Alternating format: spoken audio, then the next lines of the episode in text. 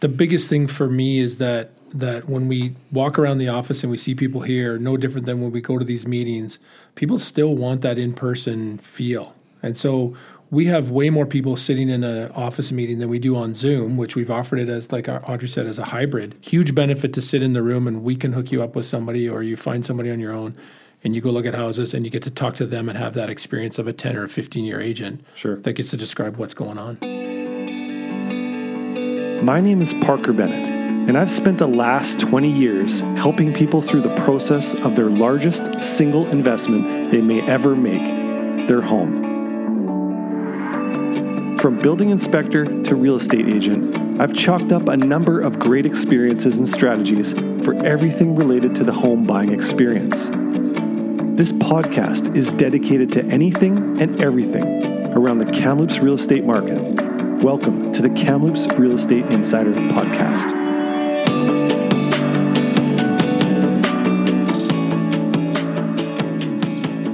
Welcome, everybody, to the Kamloops Real Estate Insider Podcast. We're here at uh, 800 Seymour Street in the room that I call the uh, the podcast booth.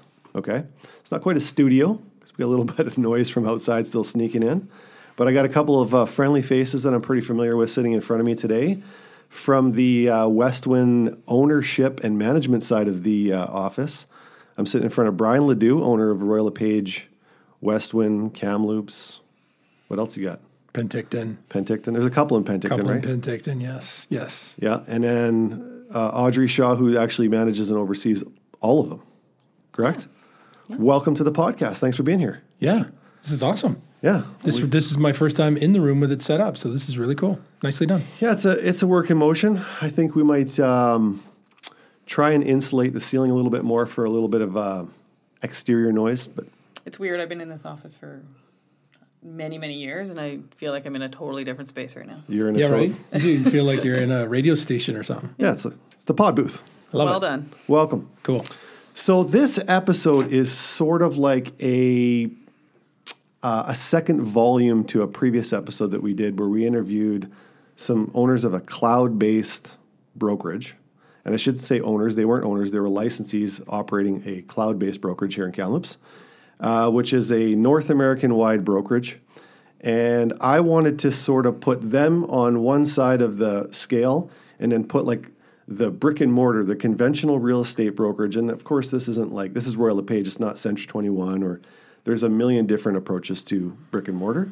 But what I wanted to discuss was the values that Royal LePage brings to the table. So if we do have realtors listening and they're thinking about, you know, entering the industry of real estate and they're weighing their options as to should I go to a cloud-based EXP style real estate brokerage or should I look for a conventional brokerage which is maybe brick and mortar sitting on, you know, downtown whatever city you're in, that we would have some relevance to the discussion. So thank you for being here, first of all. Awesome. Have you guys ever done a podcast before? No, I have never done a podcast. No. So Excellent. totally rookies. Cool. Yeah. So then you We're just talking. We're just talking to this thing. You're just talking to that. There we go. Yeah, it's very casual. Deal. No notes. Well, I see you got some I got notes. some That's notes. good. Yeah. Okay. So let's start off the discussion just by basically giving like the listeners who you guys are and how you got to be where you are.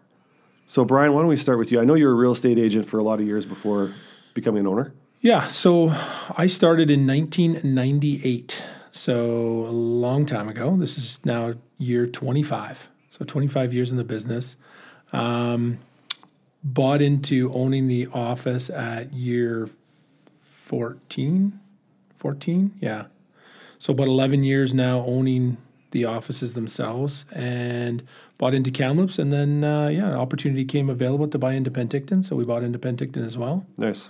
And it's uh yeah it was it was a good change for me you know real estate's great and i love it but it was nice to have that change of having the ownership of the offices Have you always had Royal LePage blood in you, or were you at another brokerage before Mm. that? good question i started at remax actually so um, i do have knowledge of both you know both offices and how they run and how, you know the differences in between the two which is really good to know Yeah. obviously i'm here and i you know i really like it here so i i That's why you would- rooted here. I would rather be here now than knowing both. But Yep. yeah, the uh, the differences are are pretty large, and I think that there's some some good benefits to being here, and I'm glad I you know I'm glad we bought in. Nice, awesome.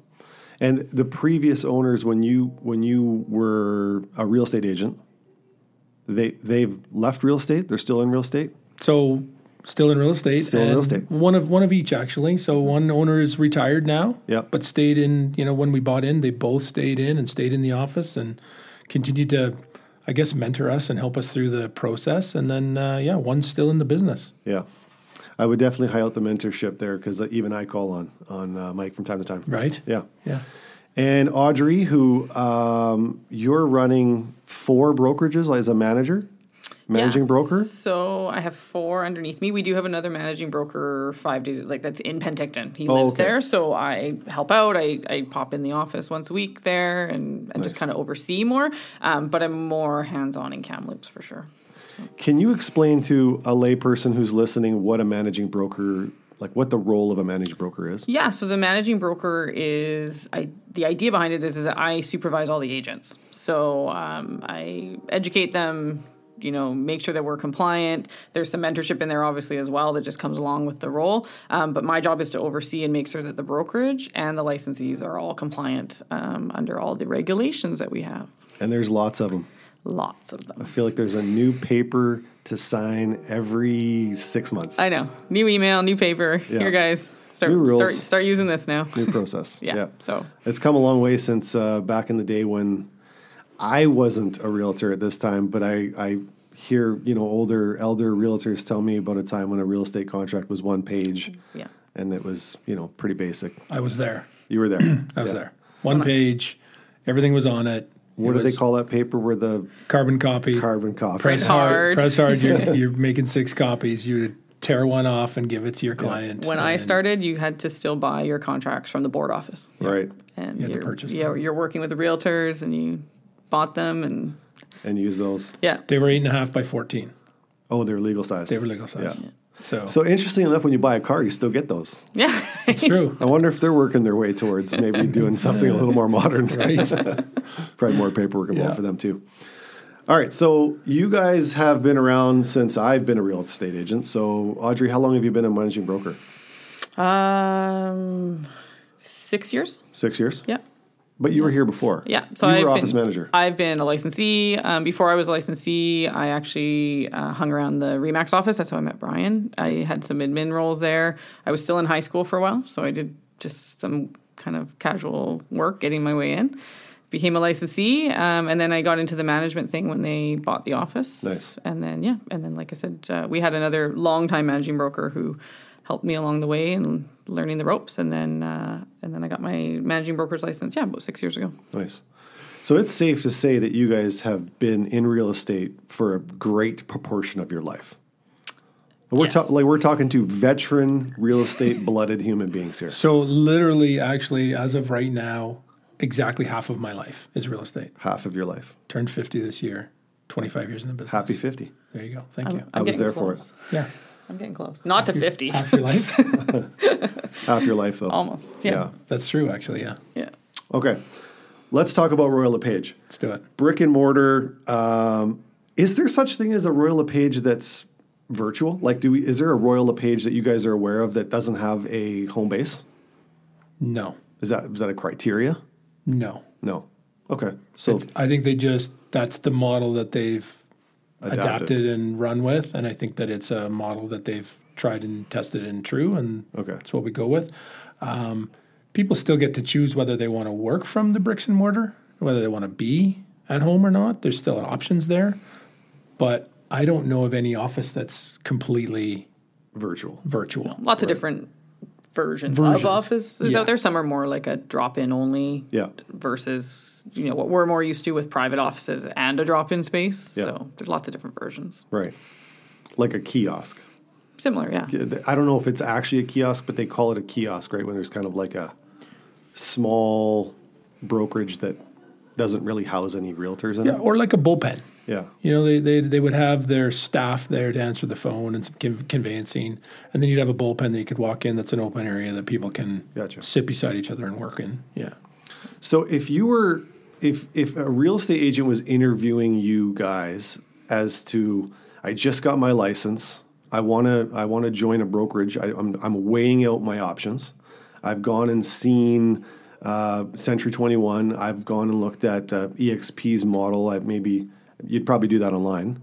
Um, how would you guys like? What would be the conversation that you guys would have to a new agent when they when you're trying to explain to them this is what Royal LePage would offer you as an agent operating here in Kamloops? My two biggest things for a brand new agent is you are going to have so many questions you have no idea. Right. Um, you know, unfortunately, the licensing course doesn't bring you out that you just know everything and start operating the next day, right?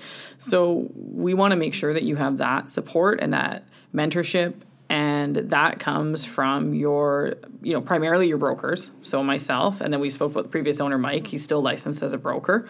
Um, so you have two veteran brokers at your fingertips whether it's text phone meet in person um, we we give them all of those options.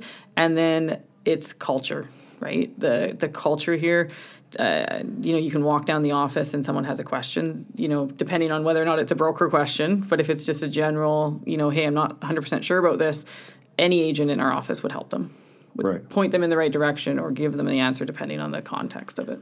Right. I think the other a major to that too is also the staff. You know, you're in the building. You're at you call it quote unquote bricks and mortar, which is what we're sitting in now. I mean, this is your off part of your office. Yeah. But you can walk down the hall and walk in and step in front of uh, uh, a conveyancing secretary that's been in the business for 30 years, probably 30 plus years, that knows everything about everything, and she's right here in the building. Right. I mean, that's the benefit that I think we have is that not only are you seeing Audrey and Mike in the building as your managing brokers that you can just walk up to at any given moment. You've got the staff sitting there ready to go at any given moment. And then you've got realtors that are in the building that are open to helping you out with any questions you might have that are you don't feel like going to those guys with. Right. On, on the flip side, I think the virtual brokerage, the cloud based brokerage, was basically online. So, like a chat room online. Sure. Yeah, and, and I look at that and, and I think in some forms that's great. My concern is always misinformation, right? So if someone just goes out there and asks a regulatory question, you know, and, and they And say you get someone's opinion rather than. than a broker Facts. answer, Yeah. right? And and I mean the licensees know this when they're doing legal update, when they're doing their courses, it's always like you know, please see your managing broker, please see your managing broker. And if you don't have readily access to a managing broker, or you're getting your information um, that just gets passed down from agent to agent, that's potentially wrong. Right. Um, it doesn't take long for that to happen, right? Right. And you can have, I've seen this, I've not, not seen the person, but I've read about these circumstances where you have an agent who's had 10, 15, like a long career of real estate who makes one fatal error and they're out of business, Absolutely. right? It's very, very, like, the council doesn't take things lightly. I was just prepping our office meeting for tomorrow last night, and I read uh, just a new decision came out, and agent made a mistake, and it's a thirty-five thousand dollar fine. Like Right. they're they're significant fines, and like you say, they, it can be a, a fatal mistake for their career. Sure. Yeah, yeah. So explain explain the meeting aspect to it, like the the regular meetings, the value to a, uh, an agent, maybe the value to a broker too, so, so they have attention of their real estate agents that they're going to be responsible for to be in front of them on a regular basis to be able to educate them and get them up to date on things that are happening in our industry. Yeah, absolutely. Um, our meetings are one of my favorite things every week. So we do them weekly. Um, that was pretty standard in the industry when I started. That every office had a weekly meeting, and that has. Uh, I don't know if it's COVID or if it was all of it, but you know that's changed. Um, we're hearing some offices are monthly, some are not doing them at all. But we stayed true to doing them. I think we missed one meeting during COVID. Like we had one week where it's like, okay, we don't know what's going on, and then we jumped right onto Zoom, and now we're hybrid. So Right. agents can join in the office still, um, and we typically have a large crowd out every week, and then we also have a handful that will jump on Zoom if they can't be there um, for whatever reason. So they're still getting the information, which is great. Um, we have a mortgage broker that comes every week. We have a group of them, so one of them will speak every week, um, give an update on that, and then we have a lawyer. So when she runs into something during the week, or you know, I'll even throw her some stuff um, that she'll bring bring up as a topic, and an insurance agent. Um, and again, with wildfires, with all the different insurance issues, that's been really helpful. And then, yeah, as a broker, I get an audience to say, guys, this is what I'm seeing on your contracts in general. This is a, this is something that we're running into. This is a scenario that happened this week. Um, you know, no different than I just said. This is a BCFSA decision that just came out, and this is what you need to know. So, Right. huge value there. Um, I'll let maybe Brian speak about the value to the agents as far as what goes on in that room too.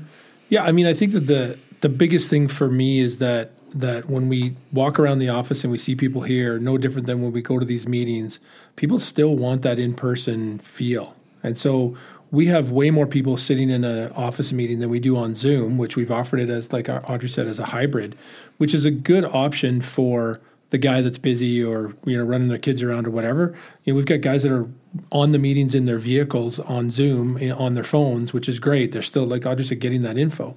But we are seeing that that transition back to where they're super excited to be in person again. Right. And I think that being in person, no different than you know, even sitting here with you. I mean, if we did this where I was at home, this would be a different feel. Sure, sure, hundred percent. Hundred percent, right? Yeah. So Yeah. that to me is a huge value to offer people as especially new agents sitting there. They get value of being in the in the room and seeing these people, meeting uh, the mortgage brokers, meeting the lawyers. But also the next step of that is we push the you know the tour, going on tour after the meetings.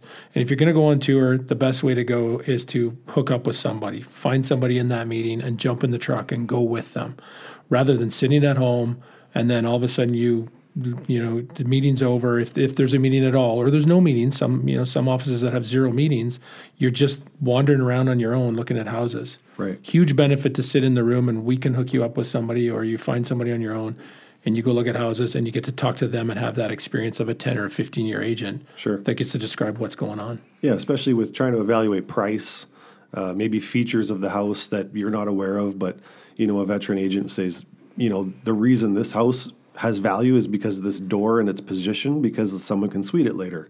Exactly. And you're like, oh yeah, that, that makes sense. And it'd be something that they would then look for on the next 15, you know, listing presentations, right? Yeah. or even just certain areas certain areas of town that are that are you know stigmatized in that sense where there's Sure. certain things going on in a, in an Aberdeen area or a Barnhart Vale area that's got stuff that you need to know about that may not be just easily f- found or written down somewhere Right. So, how about the value of like this? This is just something that sits on top of my brain all the time when I think of cloud-based everything going to cloud-based. Okay. As a real estate agent, we have to interact with buyers and sellers all day long. Okay. We want to increase the visibility to buyers and sellers. We don't want to reduce it. Like we would.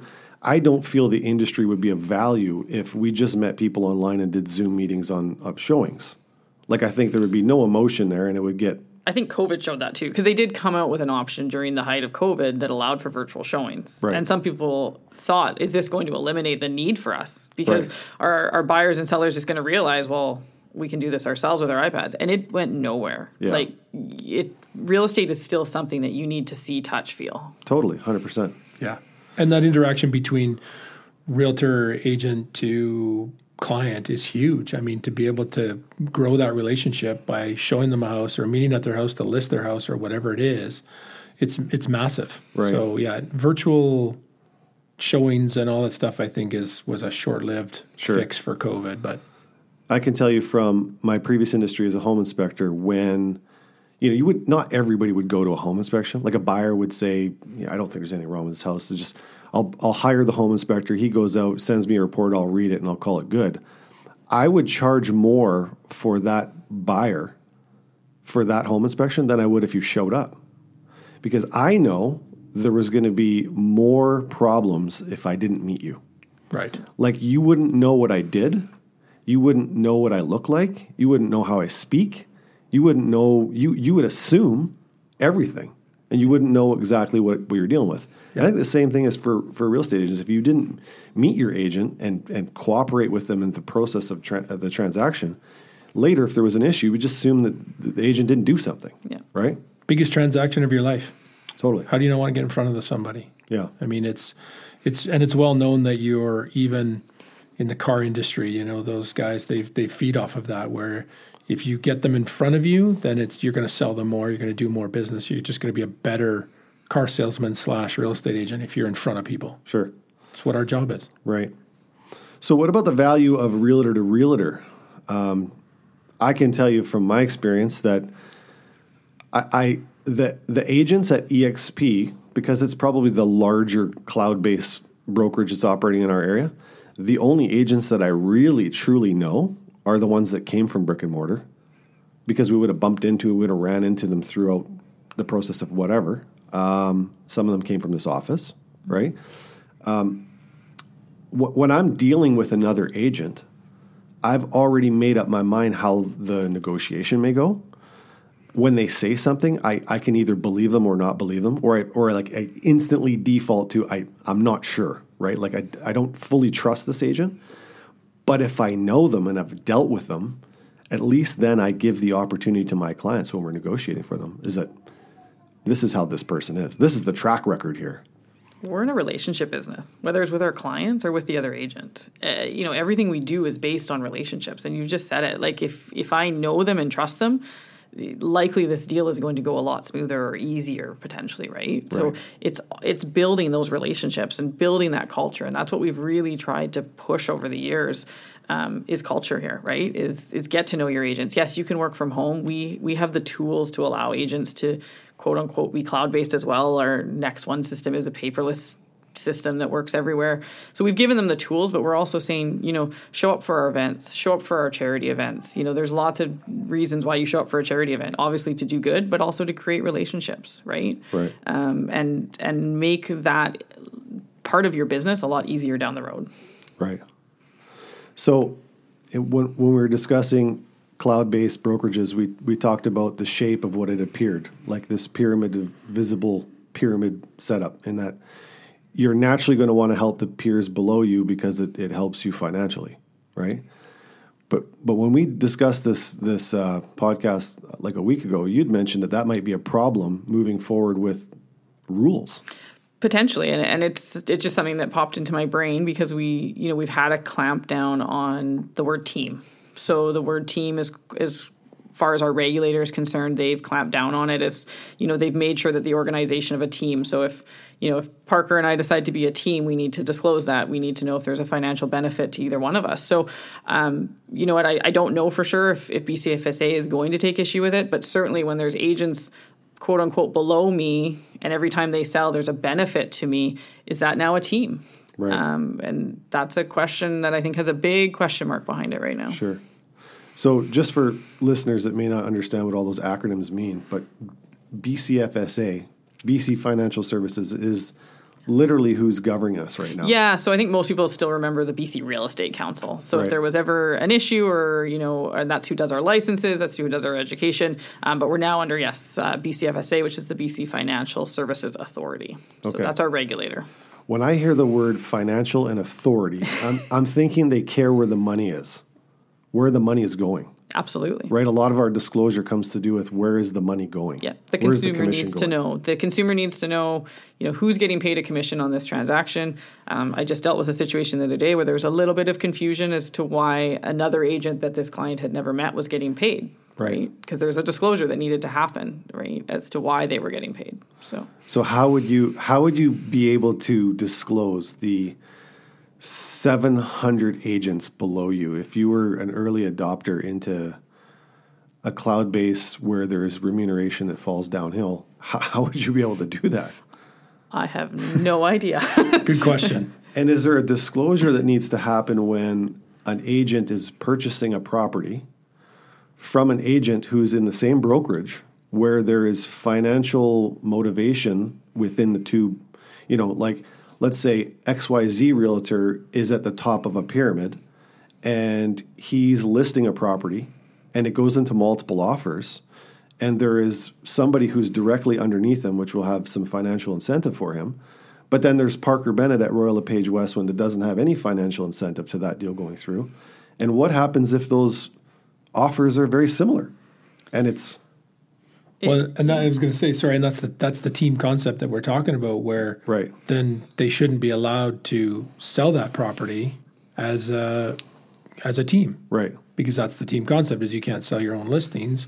Technically, that's their own listing because they they're part of a group that benefits from each other. Sure, And so, Audrey, just define team. Like, define that a little more for people who don't know what a team is. Like, yeah, so as of April 1st, a team, um, they had to register with BCFSA. Now, teams were registering before, don't get me wrong. It's just that they tightened the definition of a team. So um, a team has to be two or more licensees. And when I say that they tightened the definition, it could have been that, you know, me and you had just an, a casual agreement that you know Parker was going to help me out and kind of mentor me and, and help me out in my business, and I was going to pay him twenty five percent of every deal that I got. But we weren't a team. We didn't you know we didn't advertise as a team, but I was going to give you twenty five percent of every deal. That is now one of the de- definitions that they've said as a team. If there is a standing commission agreement between agents, that's Yeah. a team. Um, if there's any marketing, so if you and I get together and say, hey, let's split a billboard, Sure. the perception to the public is we're a team. We're on the same billboard. So um, they've really just kind of tightened that up. Um, there was also a concept called referral partners. So lots of advertising, and then underneath it would say, you know, referral partner instead of team member, because that allowed for the referral partner to technically sell their listings then. Right. Um, so again, they've tightened that up. So if you're marketing, if you appear to the public to be a team or there's a standing commission agreement, you now have to register as a team. Right. And you say standard commission agreement, meaning like not a one off referral. Exactly. Gotcha. Yeah. Okay. Yeah. Interesting. Okay. I didn't know the billboard thing. I just assumed you could split billboards, just imaginary line going down the middle. One side's go one direction, the other side's another direction. It really it's all about public perception. So does the does Right. the billboard look like we're working together now? right. Then we need to be careful with that. Gotcha. Yeah. Yeah. And do you think like the public sees value when they hear team and group? That, like is the perception that it's like a bigger entity or like a a more established group of individuals challenging for one goal? I would guess it would go both ways. Some people would perceive it as value in having a group that's going to help me. Yeah. I'm going to get help from different avenues, different uh, personalities, maybe. If I don't jive with one, I can go with another one on the team. I think other people might think that I might get lost in the shuffle. Sure. You know, there's too many people, too many in the mix. I want one guy that's, you know, working for me and I know Yeah. he's working for me and I'm not just going to get shuffled around in a team. Gotcha. So I think it would go both ways. And you're familiar that cloud based is still operating. There's teams in the cloud based world. Yeah, absolutely. Yeah. Okay. Yeah. Yeah. Makes sense. Yeah. Okay, so I think we established that part of it. Um, one of the main, when I was talking to the licensees who who were registered as the into the uh, real brokerage, I asked them a very specific question, which was, what, "What's the best value that you get from being cloud based?" And they said a lot of similar things that we discussed. You know, they, but it was just different. You know, like it was online support as opposed to being in person support. There was, you know, there was help with offers from mentorships because there was mentors above them that would would have financial incentive to help them get along through the process, right? But the number one thing that they mentioned was stock options. That there was going to be some sort of like secondary uh, financial gains for them to be with that brokerage. And a lot of them talked about it as being like, you know, a retirement plan or passive income, right? And so we didn't dive too deep into it because a couple of reasons. I didn't have all the facts in front of me, but now that I've reviewed what I pay as a real estate agent relative to what I would pay is if I was operating in another virtual brokerage. I'm not going to pick on one, but I just I did pick one to look at the financial numbers, and it kind of played out this way. If I were to be a superstar real estate agent and sell 30 to 40 houses, did 30 or 40 transactions a year, I would be somewhere classified as like a rock star and I would get um, some stock options at the end of my year, okay? Which would put all the money back that I've put into the brokerage and in theory, putting the brokerage in a negative financial situation, making money off me. It doesn't sound like a very sustainable option Right. right? Like it, it's either fake or there's more to it. I don't know which it is because I, I don't have all the facts in front of me because I, I think I have to join to get them. Well, and I think I think that, and I again, I, we're not we're not here to talk negatively about anybody, but I think that there's some some interesting facts that we may none of us may have Right. truly at the back end of that that situation. But the the stock option is something that we can't offer, but I don't feel like it's a true massive benefit to pick an office based on that situation. Right. Yeah, I mean, we've looked at the stocks. We know what the numbers are. Um, the fact that you don't just get it, you have to prove yourself in many other factors that we do know of. That you you don't just get it. You have to be Involved. involved. You have to do certain things, and you have to do the numbers. And the people below you need to do the numbers. people below you As need to do the numbers. That's Oh, okay. that's how it works. Um, and we've done a lot of that math. No different than than you did some homework. We've done the math, and we know that there's not a major amount of people doing those numbers. Right.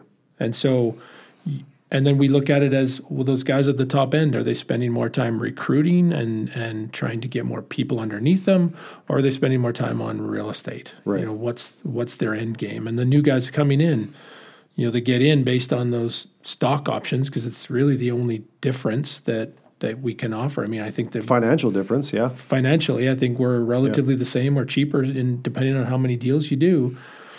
If that's the case, to get all those, is that what your job is now? Is to go and recruit, and then are you going to actually actually make any money selling real estate? Yeah. So, again, we're talking about benefits to the bricks and mortar. That's what you came brought us in for. Yeah, but I wanted a true like Yeah. if, if somebody was listening to this podcast and they were like planning to become a real estate agent, I would want to have all the opinions at least put out front. So it's not about like you know jumping on a bandwagon or anything, but it does happen to be that I am sitting in here with a, in a brick and mortar like Royal LePage, so I'm naturally going to be obligated to be a little favorable to it. It's where I live, right? So I, I think the thing about it is, and you said I don't have to disclose that, by the way, to anyone. I don't know if if uh, everybody I've talked to about it that's that's in it doesn't actually truly understand the stocks. Um, and I, you know, like I've asked the question, like if everyone's just keeps being given stock, what's happening to the stock itself, right? Right. Um, and then the other thing is is that it's a small percentage of people that are actually going to achieve that level in Right. reality, right? And it's no different than when you look at any other. Um, you know, selling. You know, there's always, you know, and I There's I'll- always a s an incentive to get right? to the There's top. the pink Cadillac. How many Yeah. people drive pink Cadillacs? Sure. Right. Yeah. So I might get one. I was thinking about it. Pink Cadillac. I, I would team up with someone and we'd Yep, I'm just kidding. I would disclose it. so I guess we can sum it up this way, um, or maybe maybe you should sum it up this way. If if you had to give a, a four or five bulletin point presentation on the value of Royal LePage Westwin, because we haven't chatted about any other brokerages. They all kind of they work similar, but they're also very different in their culture and what, what, what they get offered in the back end of everything. And, you know, the the remuneration might be different. It's all who knows, right? It's guys, but for what we're discussing here, give me the bullet points of like this is the tops. I, I would even go further, one step further than that, and even say that each Royal LePage brokerage could be different. Sure. So uh, our value in the you know in, in what we think, and Audrey made it clear that the, the you know the um, uh, the culture that we're building within our brokerage is different than every other culture that I think might be built in other Royal LePage or any other companies you know uh, brokerages, but for us, I think that you know we we're not we're we're not against any of the you know at home brokerage styles. We just think that there's some huge advantages to being in person. Our meetings that we run every week are massive in person. Yeah, you get the option of Zoom. Our staff is huge. You know, we've got staff that's been here for longer than I've been in business. So that's massive to have that knowledge base sitting there. You've got a managing broker system, you know, with with Audrey and and a couple others that are in place that you have access to, which I think is huge. Um, and then I think that you know w- part of the culture is our events, our events and our and our our charity events and stuff that we put on that puts us in front of everybody. I think there's some massive um, uh, you know value for that. Sure. And for me, I take it back to relationships again, right? And, and I speak solely about my position as as the managing broker, right? And and I my goal and and my hope out there is that I have that relationship with every one of my agents that that you know you feel comfortable calling me whether it's eight o'clock at night because you're stuck in a deal whether you've been in the business for 15 years or five minutes that you have that relationship with me. I know you. I know your family. I know what's going on in your life. I care about you. I care about your business right? Right. And you're not just a number that pops up on my, you know, kind of to do list. You know, all of the people in our business mean something to me. Um, this is truly my second home. I probably spend more time here than my actual home. Right. Um, so all the agents to me are family, and I want to I want to see them succeed. I want to help them succeed, and keep us both out of real estate jail. I, I, and I can second that because I did text you on Saturday morning there while I'm signing a, a, a deal, and I'm like, "What? What's the remuneration?" Like, I had an issue, anyways. Long story short, let's call Audrey. let's see what Happy she has to say. Did she answer the phone? yeah, totally. There it yeah, is. I Happy to it. take that call. Yeah. Yeah. So, what do you think the main hurdles are for new realtors just getting in the industry? Like, what do you think the main issues are that prevent success for a new realtor? Well, I I would say mainly is what Audrey brings value to is the regulation stuff, learning that those rules and what you can and can't do. Yeah. Um, I think are massive. I think so many people get into this business without a true understanding of what it is. And it's easy to get sold on this business. And I hear it all the time. I have people come in that say, Yeah, I'm taking the course. I spent my $1,000 on the course. I'm ready to go. And I'm like, Okay, you have about $6,000 of other fees and licenses coming up now. And they had no idea. Either the person getting them in isn't telling them kind of the whole picture. It's $1,000. You can get in, you can make $100,000 in your first year, no problem, right? So they come in not realizing the tr- this is truly a profession. This isn't to take a 30 day course and, you know, start your business. This this is a profession and it needs to be treated as a profession. We're dealing with people's biggest assets. We're dealing with their money. Um, and so I think they get in under this illusion that it's going to be easy. And any one of us sitting in this room knows it's not easy to get clients. It's not easy to motivate yourself. I don't call every brand new agent at 8:30 on Monday morning and ask them where they are. You know, that's Right. part of running their business. Are you up? Yeah. Are you coming to work? Where right. you at with coffee? Self motivation. right Yeah. self motivation and they just so uh, my fear is that there's just so many people out there just trying to get more people in the business which you know what I'm not scared of the competition. I'm not scared of it for you guys. I'm not, you know, I think it's great, but we we need to make sure that these people coming in are realizing what they're truly getting into. It's it's not a cakewalk. It's not just your first year in business is super easy. You're going to make hundred thousand dollars and we're all going to be happy. Right. They need the reality of it, and they need to know that it's going to be a lot of hard work, rejection.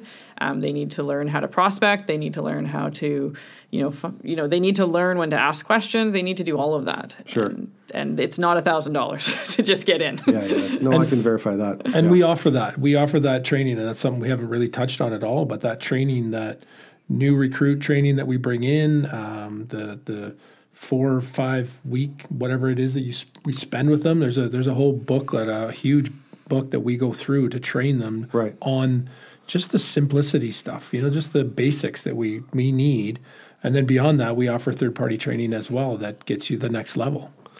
So in that training, do you do you grab the agent and basically say, "Hey, I, I got to make sure that you know what you're getting into because this isn't like this I- isn't the strip in New York. Like whatever movie you're watching about real estate agents is a little, might be a little different." I try and do that before. Yeah, before. Yeah, I try and I I do these probably twice a month. I'll have either one or two or five people on Zoom or in person, and I will run through. This is what it takes to get your license. This is what it's going to look like in your first year, right? I give them everything, um, and most of them don't become licensees, Right. and that's okay because a lot of them go, "Oh, I thought it was a thousand dollars," or "I thought it was, Right. oh, you know what? I thought it was going to be easy. I thought there was minimum wage involved, right?" Does Like- anybody have a used textbook I can buy for less? yeah, Right? Is there exactly right. used one, Is there a discount on that? one?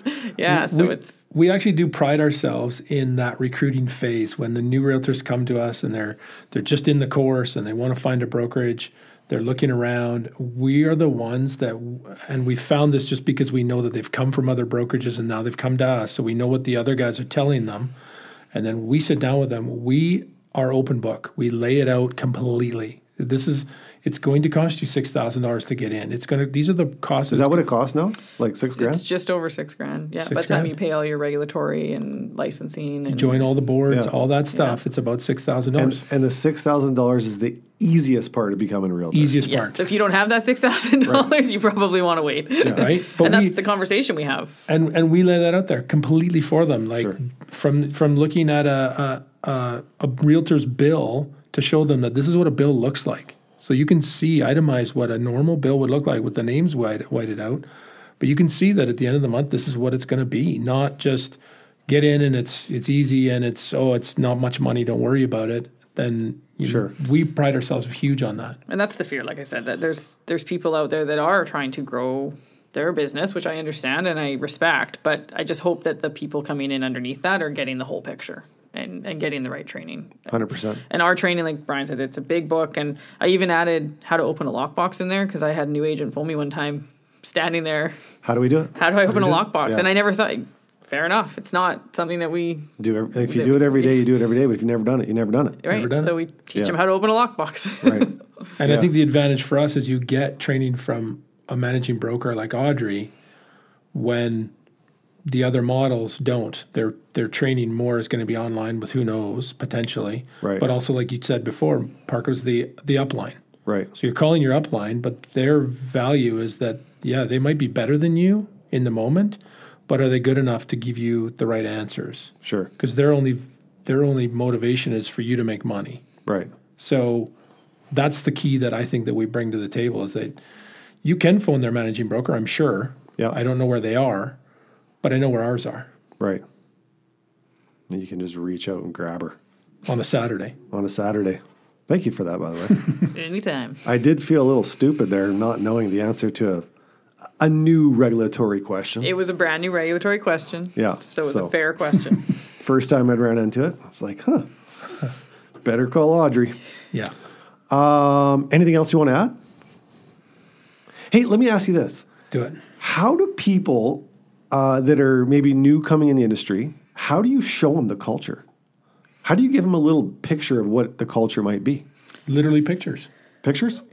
Yeah, show them, I'll show them pictures of our events, our hot dog days, our shelter days where we go do yard work and paint fences at the shelter.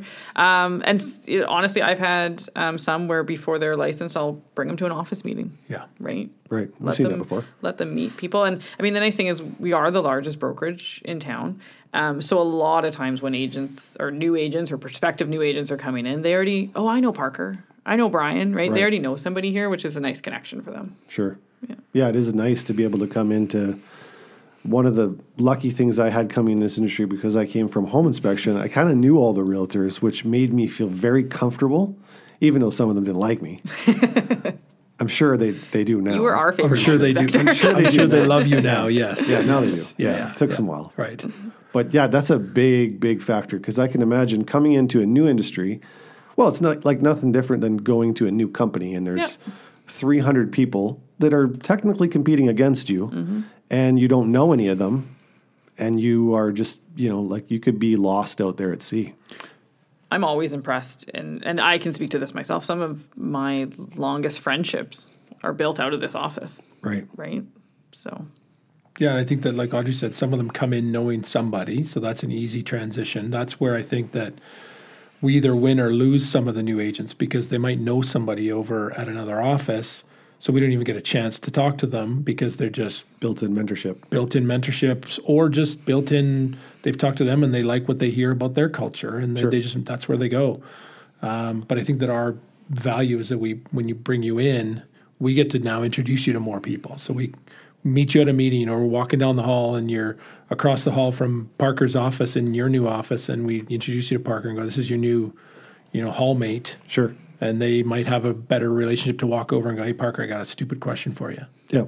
That's um, what that's what I think we build, and I think in the beginning it's truly is some pictures. We're showing them pictures and talking about our Christmas parties and our, you know, all our hot dog days and all the stuff that we bring as a as an office to you guys to bring us together as a team, as a, you know, as a camaraderie, and and everybody has a good time.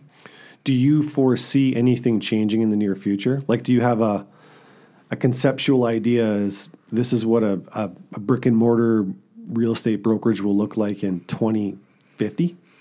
You know what's funny is that ever since I got into the business, which was around 2002, 2003, is that they've been talking about is bricks and mortar going to go away? It's Right. been a conversation for so long that it's kind of white noise to me in a way because I just I've heard it since day one, right? And Right.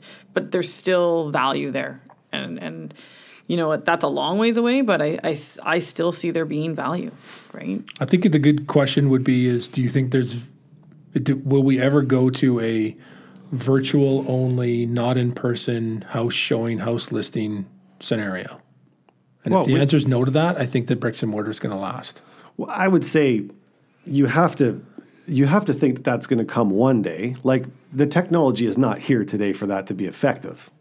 But there probably will be a day when the right goggles can get put on and you can pick up the door handle and open the lockbox virtually. I don't mean I don't know. That's probably on the way. I, I don't think so. Really? I disagree with you. I think that you you will never be able. I mean, there's still going to be people. There's still people today that buy sight unseen. Sure. I've seen that my whole career. Yeah.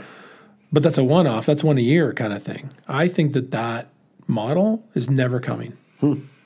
That's that's my true belief. Right. And I think if that's the case, I think people still need to touch and feel, and I think they still need their relationship. They still need to shake the hand of their realtor.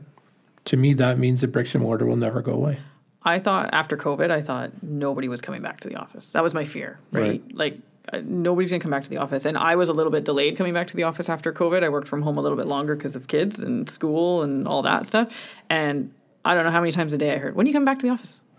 I want to just be able to pop in your office, Audrey. When are you coming back to the office?" Right. The agents were annoyed that I was still working from home at that point. So I still my you know my big fear about nobody coming back was turned around Right. very quickly. Isn't it crazy that like there's just no COVID anymore? I don't know. I was downloading my vaccine passport to get on a plane Yeah. tomorrow. So well, where are you going that you need a vaccine passport? I uh, we're going to Nashville. So You don't need it for down there. you need to get uh, apparently to get on a plane for air travel to the United States. You still need to show I just it. I just went to Florida. I never brought it up once. Oh, good to know. Yeah. That's what it says on the website. And when you land in Florida, they, they there's a sign that says It's COVID, over. COVID COVID's doesn't over. exist. I was in Florida in 2021, and it didn't exist then. yeah, they didn't have a COVID. They looked at me funny with the mask on. They didn't have it. So different different animal down there. But like our whole life was upset for a while, and it was like this is going to be new changes. And and granted, there is. I bet you people wash their hands more. yeah. I, I would think just from that experience. But at the same time I, won't token, let my kids uh, blow the candles on a birthday cake. oh yeah, It's gross. it's a that, weird one. that always was gross. See, never that's what I say, right? It always was gross, but I never thought of it until you brought it up. Until COVID happened. Yeah, yeah, no Yeah. spit and loogies. Yeah, it's gross. I mean, our our our yeah, our lifestyles and everything else, I think, has changed forever. Yeah, But is it is it minor or major? No, yeah. it's pretty minor stuff. Not that I want to get into conspiracy or anything, but the next one could be a worse virus. It could be a really bad one where it does flatline. Just Florida will be the first to go. Cheap real estate in Florida. I feel like we're ready for it now. Yeah. We know what we're doing this time. Totally. Yeah. Well, listen, I know you guys are busy people and you got lots of important things to do. Um, I appreciate you coming on the podcast. I thank you very kindly for giving me your thoughts and uh, and just sharing the knowledge of what the the brick and mortar, which is now just a term that we use for Royal LePage, but uh, just for what what what kind of what, what kind of value you guys offer the industry in itself. I Yeah. appreciate it. Thank Yeah. you. We appreciate you having us. This was fun. Cool. was awesome. Well, we'll have to do it again. Anytime. Sounds good. We'll have beer next time. Beer. Uh, well, yeah, should have been beer in here. Yeah. I'll Let's- take a paralyzer. It's Monday morning. it's a little early. Best time. Yeah. Cheers, guys. Thanks. Okay, buddy. Hey, thanks for listening to the Kamloops Real Estate Insider Podcast. Subscribe wherever you listen to get new episodes delivered right to your feed. And we want to hear from you. Send comments and questions to parker at royallepage.ca or reach out on Instagram at pbrealestater.